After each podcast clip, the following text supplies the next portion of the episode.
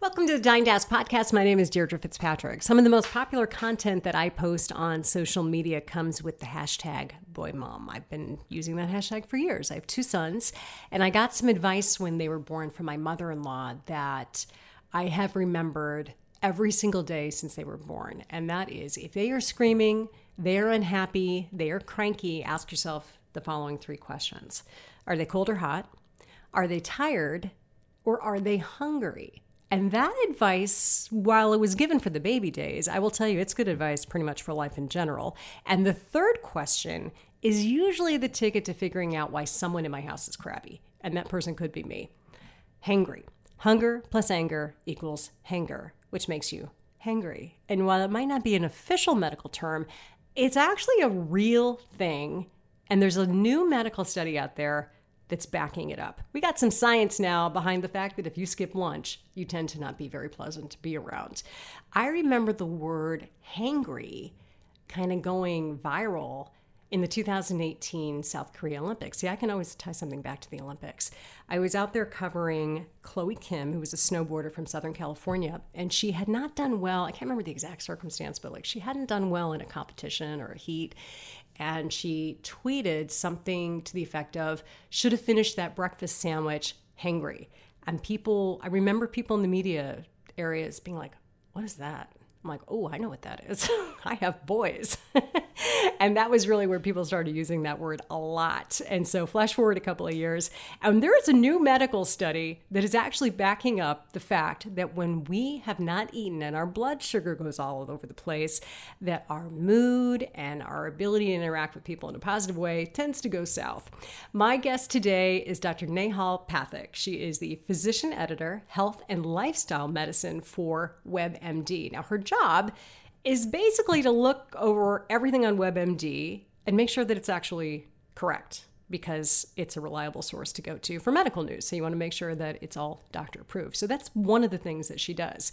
Now, before WebMD, she was working as a primary care doc at the Department of Veterans Affairs, an assistant professor of medicine at Emory in Atlanta. She is dual certified in internal medicine and lifestyle medicine with a focus on diet, exercise, and stress management techniques. So basically, She's kind of the doctor that I've been looking for my whole life. Such an interesting background. She's a Harvard grad with a BA in psychology and biology. She went to medical school at Cornell. She's a mom, she's a wife, she lives in Atlanta. And we're going to be talking about the science behind being hangry, how not eating correctly or enough can tend to lead to you making poor decisions and making your interactions with people really questionable at times. I mean, this is going to make you rethink when you do things during the day. And if I have not talked you into carrying snacks in your backpack, by the end of this show, I will have not succeeded in what I'm setting out to do today. So, we'll talk about the science behind being hangry on this Dying to Ask podcast. And then also, Dr. Pathak is going to walk us through at least three steps to deal with hanger. And we're going to sell you on why, if you do not take better note of what you are eating when, that you could really make some decisions or have some interactions that could cost you big time down the line. All because you didn't eat a granola bar, friends. This is a big deal, and it's easily fixed, which is like the best problem ever. Dr. Neha Pathak is my guest this week on the Dying to Ask podcast. I'm Deirdre Fitzpatrick, and I've been anchoring morning news for more than 20 years. I thought I had seen and covered it all. Then came coronavirus, a pandemic, anchoring in my living room, homeschooling my kids, and all the things that come with COVID, including a vaccine. It was supposed to get us all back on track, living our best Instagrammable lives. Best lives ish. The reality is, we're still untangling what life looks like in a world post pandemic. A lot of people describe a sense of never ending overwhelm and anxiety. Is that just what life is like now? Or are there ways we can get back to living in the now? And this season of the Dying to Ask podcast is asking how we can hit the restart and start living again. Dr. Neha Pathak, thanks for joining us on the Dying to Ask podcast. It's great to have you on. Thanks so much for having me. So tell me a little bit about your, your job with WebMD. It sounds super interesting. Yeah, absolutely. It's something that I am so excited to do on a day to day basis. Basically, my job is to make sure that our content on WebMD is medically accurate, that it's actionable, that people can read it and feel empowered to take care of their health. So, my job as a news anchor where I am is to make sure things are accurate, maybe not medical sense. but to make sure that what we're putting out to the public is actually correct and to fix things. Um, I mean, you're you're kind of like a uh, a proofreader of sorts, but also looking to make sure you're getting out solid information. Absolutely. And it's not just me. We have a whole team of doctors, of specialists, of people who really focus and take care of patients in different areas of medicine. So, exactly like you said, we're looking through every piece of content and we're making sure that everything is medically on target and medically something that someone can use to make themselves feel better. How on earth do you end up in that job? Because I'm guessing that was not like when you started first day of medical school, you didn't say, I'm going to do the following. what was your path to get there? Uh, this is such a great question. So I think, uh, so I am, there are two things that don't give me imposter syndrome. One is that I'm a pr- primary care doc. That I can say without feeling nervous in any way, shape, or form, and that I'm a mom. Um, and so those are the two things that have always been my driving passion. And when I was in the office with my patients, they would say to me, Hey, you know, I uh, looked something up on WebMD and I really need you to help me understand is this right or wrong, or this is the thing that I'm worried about. And that just happened so often to the point where I just got intrigued and I said, I have to work with them to try to figure out how I can help make sure this information is as accurate as possible. And that's kind of how I'm uh, moved into this direction. Oh, that's so interesting. And I find it so interesting, especially because I have a 16 year old and everything, like all knowledge comes from the Google bar. And it is you know, it's sometimes it's impressive what they're able to learn, but it's sometimes it's kind of horrifying too. Because I'm like, where did that fact come from? Because I don't know right. that it's a fact. fact. That's right. yeah, yeah, and it, and so like finding that reputable information is like super critical, especially when people are making major medical decisions and not so major medical decisions. Right. And I think you're right. And the era of COVID has completely changed a lot of things. I think people are just because you couldn't get in to see your doctor or your health professional for so long. Yeah. Um, so I think people really did turn to the internet, places like WebMD, um, to just get this accurate information to make sure that they're doing the right thing for their health. When do I need yeah. to go urgently to the healthcare center or where can I just make a phone call? When can I do telehealth? And get the answers I need. It is interesting how quickly um, the pandemic like sped up the whole telehealth movement. I had never done any t- kind of telehealth until that. And now I'm like, mm, do I have to leave my house? Like, there is a lot of stuff you actually can get done um, through a screen, which is great for certain things. You're so right. So I was a VA doctor before I came to WebMD. And we had been doing telehealth for a long time there in the VA because we were trying to reach our rural veterans. Oh. Um, and a lot of our patients that couldn't come in. Um, so it was something that I was pretty familiar with, but I had not done myself as a patient. And during COVID, two months in, I so I was 85 months pregnant. I say really that is not possible, but I was um, to deliver my third child really at the peak of that first when COVID first was a thing when we first learned about it. And so all of our appointments went virtual. And really, it was interesting at that time to kind of be checking in with my OB over these virtual visits. Right. Gosh, that's so wild. All right. I'm not here to talk to you about COVID for real. Um, I'm actually here to talk to you about something that uh, I think a lot of people, you know, kind of joke about it. And it's that concept of hangry, of, you know, hunger and anger. And mm-hmm. what I think is so interesting is there's actually been a true medical study to find out, like, does this really exist? And as the mother of two sons, as a boy mom, I will tell you it 100% exists. but now they've actually done a study, which I suppose big picture is a good thing because we've got some data and some proof. That's right. You're absolutely right. So I think that you're right. Any mom can tell you that being hangry is a real thing in our kids and in ourselves because sometimes we're so busy taking care of them that we're not taking care of ourselves. Um, so certainly, uh, it's something that we've all kind of known is is a, a connection between being hungry and being angry. But this is one of the first studies that really looked at on a day-to-day basis what is happening with our emotions when we're feeling hungry. Okay, so basically they they took a bunch of people and kind of checked in with them, clocked in with them and said, "Are you hungry?" which of course would make me hungry all day long. But they recorded like how did people feel and when were they eating and what were they eating?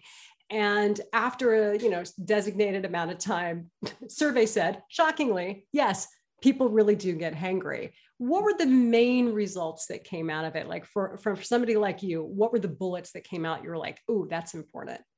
Yeah. So I think one that they they looked at about 64 people and they they monitored them over 21 days and these were people that had different weights different bmis different dietary patterns. They were men they were women. So you know it's not like you can say that everyone in this study was the same. So a lot of us can identify with these types of people. And they checked in with them five times a day on a smartphone.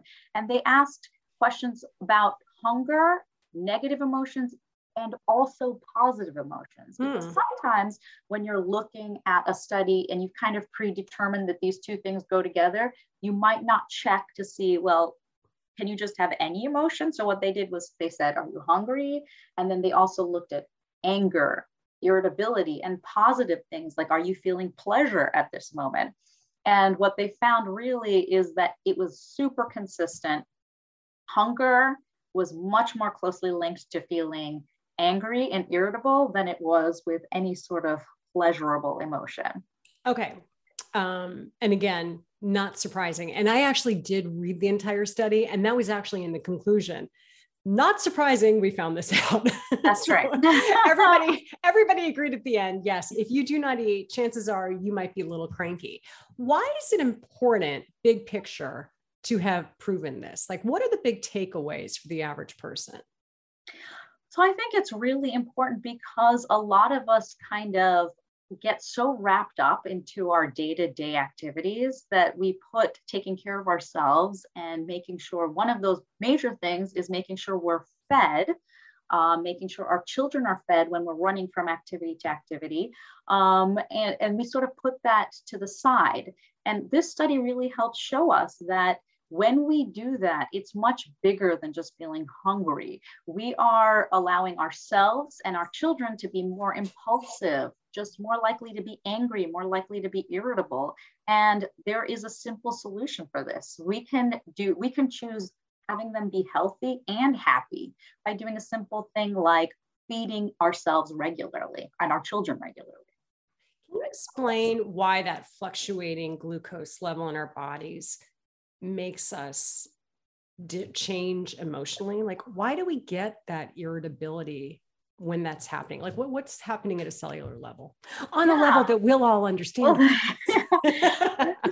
So you're right. So hunger is not just about our guts. It's not just about our stomach rumbling and us feeling that that oh my you know when your stomach rumbles and you feel like oh i'm hungry. There's a lot more behind going on behind the scenes so behind the scenes, we have most likely lower blood sugar, which makes us have a whole cascade of hormones that are kind of shifting around to address that. And our nerve signaling, signaling also changes.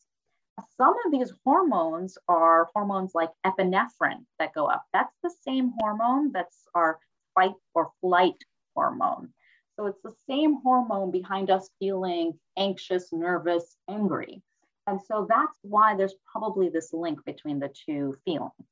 Interesting. And as you talk about this, I can't help but think about the discussion that we've had over the last couple of years about mental health. And we people are so much more, I think, willing to talk about challenges of mental health and fluctuating reactions to different life situations. And it is interesting how after lunch, your opinions of certain things and impressions of maybe people or situations can change quickly and change that mental outlook. You, yes, yes, so, and that's why we always, you know, we kind of, we all know this is take a step back before you make a major decision, but also take a step back before you say something minor. What, you know, may seem like a minor thing in the moment, but that may be detrimental to someone's feelings or to your own feelings. You know, nothing feels worse than when you say something you know you shouldn't have said. Um, and so I think that's all wrapped up in how are we sort of taking care of ourselves. And the key to that is are we hungry or not? So if we've eaten a good, healthy breakfast, if we've eaten a good, healthy lunch, things just feel different in the way that we're responding to the environment around us. Interesting. It makes me think you should never have an important meeting at 11 a.m. I love that. I'm going to incorporate that in mm. my schedule. But you yes. can have that. But I honestly like think of how many meetings you've had at 11 and it gets to be like 11:50 and you're just like losing it cuz you're just you're thinking about your lunchbox. Like we should probably not have do important things right before when we're supposed to be eating. Right before that next meal. And then we should also be thinking about snacks. So it's really it's not that we should be eating just three times a day. I think a lot of us have that in our heads and a lot of us send our kids to school you know with here's breakfast then they'll have lunch. My daughter didn't have lunch until like 2 p.m just because that's the way the schedule worked out. And so it was your morning breakfast at home and then you didn't eat again until 2 um, so I can't imagine what she was doing for those few hours. And then you know that when you pick up your kid, they are just ravenous. So I just have bananas and things that I just kind of throw at them as they're coming into the car. But you're right, we should not be thinking of making important decisions when we're feeling those hunger pangs or we're thinking about it sounds so basic, but it's not. Why is that? Oh, I think that sometimes the simple things are the easiest to kind of put on the back burner. But the simple things are really those things that keep us on track. So it feels like, oh, it's it's just a snack. It's not that big of a deal. But really, that snack is what's keeping you from snapping at the next person you talk to, um, and having sort of more of being in a more stable state. Does our ability to ward off being hangry change as we age, or is it different by gender? I think that we don't have any great data to say one way or the other for either of those things. But I think that just if you think about the way our brain works, our executive functioning skills, as we get older, we're more able to sort of control ourselves regardless of what emotions we're feeling. Or we, in theory, so. one would hope. so you, you can definitely see, you know, I have a two year old and I have an 11 year old both can be very hangry because I can tell you from the real talk is that I'm not the best at uh, feeding them at a regular schedule. Um, I'm often like, oh, oh my goodness, look at the clock. And instead of really being guided by when they're feeling hungry. And the, the two year old will be tantruming and lying on the floor, while the 11 year old will probably say something mean, but won't be yeah. won't be rolling around on the ground. So as we age, it, it, it sort of makes sense that our executive functioning hopefully will prevent us from being really horrible. Um, and then gender wise, no great studies. Interesting. I mean, we've all had those days, and I'm sure as a primary care doc, you have too, where you just are bam, bam, bam. Everything is like one thing after another. And maybe you skip lunch, you're like, oh, I'll just have a big dinner or something.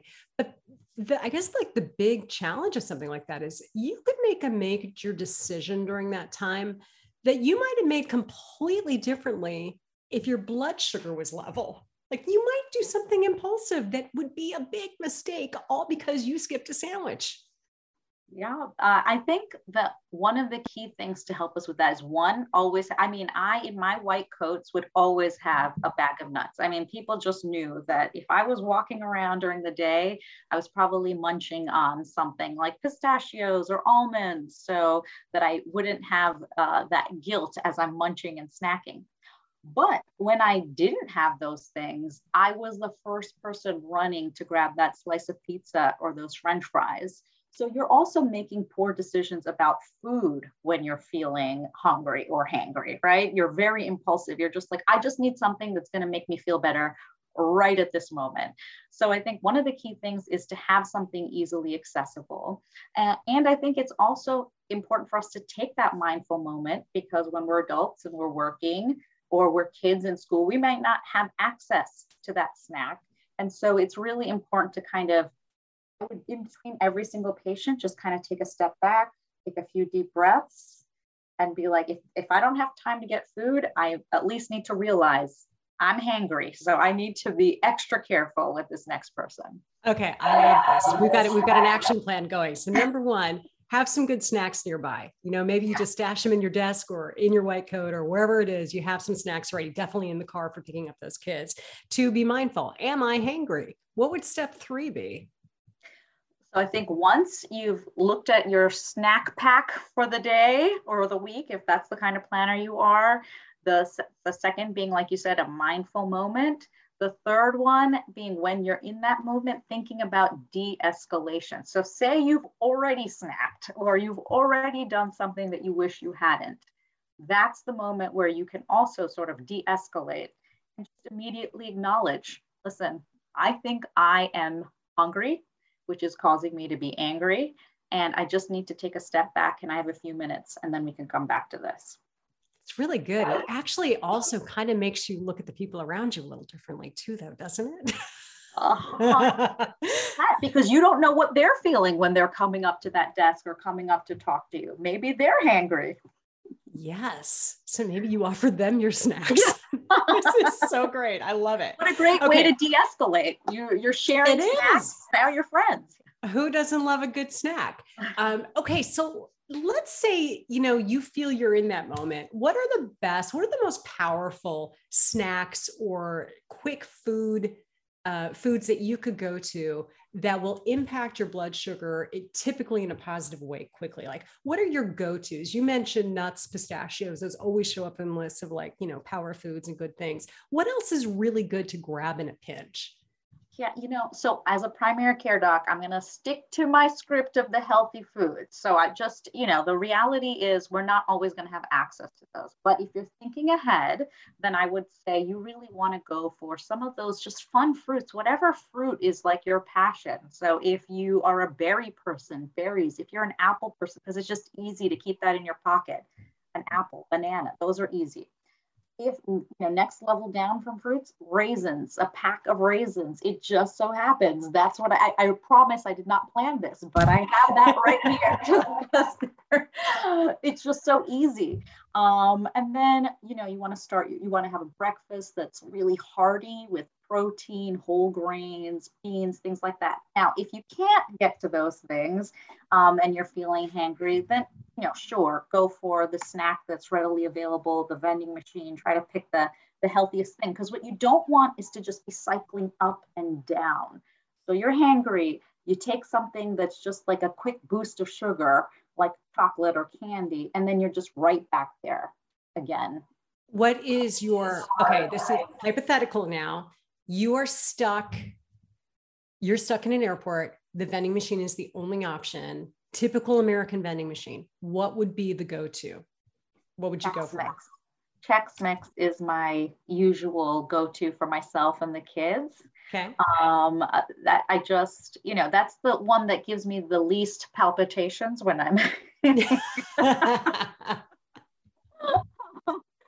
but you know we we have recently gone to a lot of airports and surprisingly there are a lot of better options so you can get the you know the salted nuts they're often in there they have the, a lot of the trail mix with the m&ms in there mm-hmm. so you've got something for everybody my one of my kids always picks out the m&ms i i, I gotta you gotta pick your battles in those situations choose your battles absolutely yes, right. how, how about okay let's say you're in the food court at the airport and it's like typical food court. What's your go-to?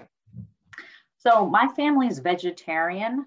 So often, uh, this is sad to say, but we'll so we'll go for the fr- fruit cup. They always serve fruit cups at mm-hmm. these fast food restaurants. So we'll always do that, and then I'll get a mac and cheese or sometimes a fry because sometimes you are under pressure. You're, you're if you're already going to fast food, I don't think that once in a while it's horrible to just make everyone feel a little bit happy with, with something that brings joy. I love you. I love you for saying that and being very real about that because yeah. we all kind of get to those points. Yes. well, thank you so much. I, I love all of this. So, for, for people who are listening at home, if they wanted something kind of actionable they could do to avoid hanger or to control it in their life or their family, what are your go tos? Your like maybe final words of advice for them? So, I would say one, it is a thing. You're not alone. So just know that. I think knowing that sometimes just takes away some of that guilt of feeling like, oh, I did something so out of the norm. It, it's it's normal. We all have this experience. And then to plan for it. So once you know this is a possibility, try to plan for it and try to plan for it in the healthiest way possible with some of the snacks we talked about. And if that's just not possible, it's okay. Feed yourself, try again the next day. Yeah, snack before you speak in that yeah, oh, situation. I love that. That's great. you know, it's funny. A couple years ago, I, I, covered the Olympics for Hearst Television, and I was in South Korea, and the snowboarder Chloe Kim, who was a teenager at the time, put out on Twitter um, that she had, you know, made a mistake because she was hangry. And mm. I remember the reaction around the world of, you know, typical teenager joking about being hangry. And I thought, no, she's brilliant. Who doesn't have a teenager who has done something because he or she didn't eat breakfast? You know?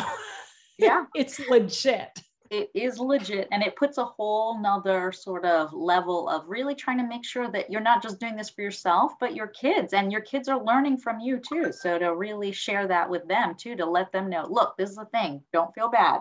Yeah. Here's how and, we're going to take and action. your performance in school and, and tests and all that kind of stuff could really depend on the fact that you actually ate breakfast before you left left the door. Yeah. so it's it is important. Absolutely all right. Well, thank you so much for joining. It was really nice to meet you. Thank you so much for having me. I asked Dr. Pathak when we got done recording if you were on a desert island, you get one snack to kill the hanger, you got to go to it quick, what would it be? And without hesitating for a moment, she said blueberries, but specifically frozen. What she does is she buys the blueberries, washes them, throws them in the freezer, and then when she feels that hanger coming on, whether it's her or the kids or anyone else in her life, she will pop a couple of those blueberries. And that little sugar boost is so good and so instant, it will really help level you out. And they taste good. So that's kind of nice. Tastes good and good for you and doctor approved. So think about blueberries being your solution. Thanks for listening this week. I'd love it if you could share this episode with your friends on your social networks. If you have a question for me, you can always reach out to me on Instagram. You'll find me at Run Read Sip. I do read the messages. So if you have a guest suggestion or maybe a comment about today's show, don't hesitate to reach out there. You can also leave a rating review. And if you have a question, you can also leave them in the review section for the podcast. That's always a good way to get in touch with a podcaster, just so you know. And uh, those ratings and reviews are the quickest way to grow shows like the Dying to Ask podcast. Thanks for listening this week, and we will see you next time on Dying to Ask.